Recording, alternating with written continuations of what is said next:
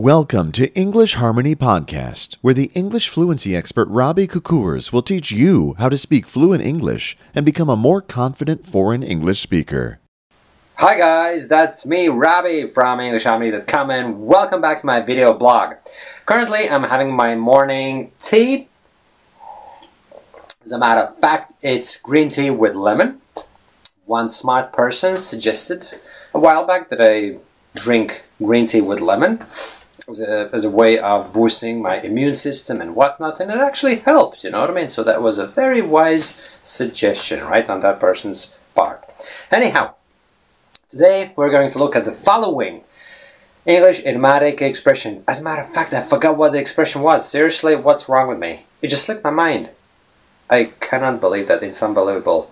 I remember it now. but, but it just goes to show that my head is full of different thoughts and everything and uh, it's it's all too easy for me to forget the stuff that I actually wanted to put in this video right? So today's idiomatic expression is a good night's sleep right? And um, it may sound very simple. In fact it's, it's it's super simple right? A good night's sleep right? When you've had a good night's sleep obviously you've slept very well However, there's a reason for me to creating a whole video dedicated to this particular idiomatic expression. And if you want to find out what the reason is, please bear with me for a few more minutes and everything is going to become crystal clear to you, my friends. So, welcome back. A good night's sleep. Last night, I had a really, really good night's sleep. Well, as a matter of fact, come to think of it, the day before was even better, you know what I mean? This morning I actually forced myself to wake up earlier, half seven, which is by my earlier standards, half seven is it, it, it's still quite late. It's just that I'm I'm on my holidays at the moment, and lately I've been sleeping in in mornings, and uh, I've um, gotten used to getting up at nine o'clock or even after nine, which is super late, you know. So on those mornings when I got up past nine, actually, I rolled rolled out of my bed at half nine or something. I, I really had a good night's sleep. You know what I mean? I slept like a baby, and I cannot remember when would have been the last time I had such a great sleep. So when I slept till nine or even past that, I really had a good night's sleep. Last night, I can't really complain. It was still better than getting up at half five in the morning, which is my typical getting up time in the morning on my working days, you know. But um, I, I still had a good night's sleep.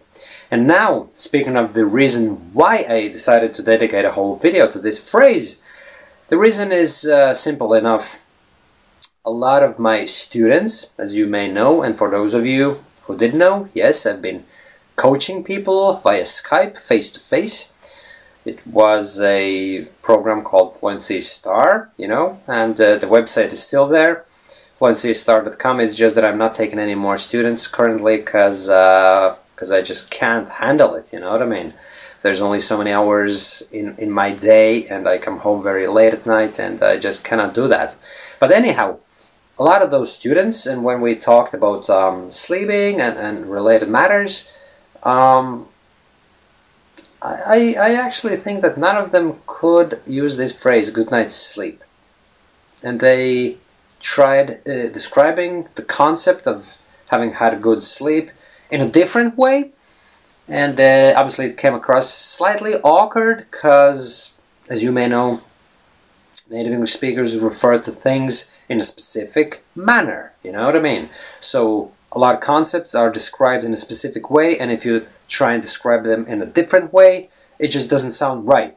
And the good night's sleep and of is one of those examples. You know, no matter what other way you put it, you know, uh, my my sleep was good or whatever. You know, it doesn't kind of it doesn't kind of come across as a native like speech. So that's the reason why I decided to record this video. So next time round, when you have to tell someone that you really had a good night's sleep, you know what I mean, that you slept really, really well, you have to use this uh, expression, you know. I had a I had a good night's sleep, you know, and uh, That's another tiny little step towards your English fluency, towards your goal of speaking just like a native English speaker, you know? Thanks for watching this video, my friends. Uh, if you have any further questions, obviously, please feel free to publish them in the comment section below, down there. And uh, chat to you soon again. Bye-bye.